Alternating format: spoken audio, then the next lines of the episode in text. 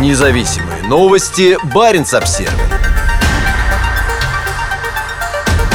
В Тромсе по подозрению в работе на Россию задержан ученый, изучающий гибридные угрозы. По мнению норвежской полиции, мужчина, называющий себя бразильцем, на самом деле является российским агентом под прикрытием. Сюжет достоин голливудского фильма. По данным полиции, мужчина давно выдает себя за бразильца. Он приехал в Норвегию в 2021 году для работы в одной из научных групп в университете Тромсе, Арктическом университете Норвегии. Группа занимается исследованием многочисленных гибридных угроз. Сейчас это одна из главных тем европейских СМИ, так как Россию обвиняют в проведении операции в серой зоне с целью заставить политиков и общество отказаться от поддержки Украины в идущей войне. Как сообщает норвежская национальная телерадиокомпания НРК, мужчину задержали в понедельник утром по дороге на работу в университет. Мы запросили о высылке из Норвегии бразильского исследователя из университета Тромсе, Арктического университета Норвегии, так как считаем, что он представляет угрозу фундаментальным национальным интересам, сказал НРК помощник начальника полицейской службы безопасности Хедвиг Муэ. Полицейская служба безопасности обеспокоена тем, что исследователь мог получить информацию о политике Норвегии на севере и установить полезные контакты по этой теме. Даже если эти контакты или информация по частям не представляют угрозы для национальной безопасности, нас беспокоит возможное злоупотребление этой информации со стороны России, сказал Моэн НРК. До этого мужчина жил в Канаде. Незаконное использование чужой личности агентом-нелегалом стало сюжетом голливудского фильма «Солт», где Анджелина Джоли играет Эвелин Солт, которая родилась в Советском Союзе и ребенком прошла обучение в КГБ, а дальше росла в США и в итоге попала на работу в ЦРУ.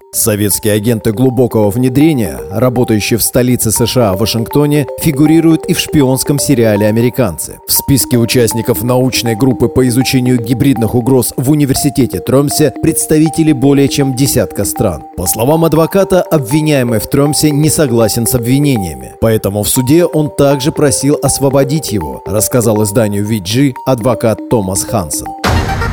Независимые новости. Барин обсервис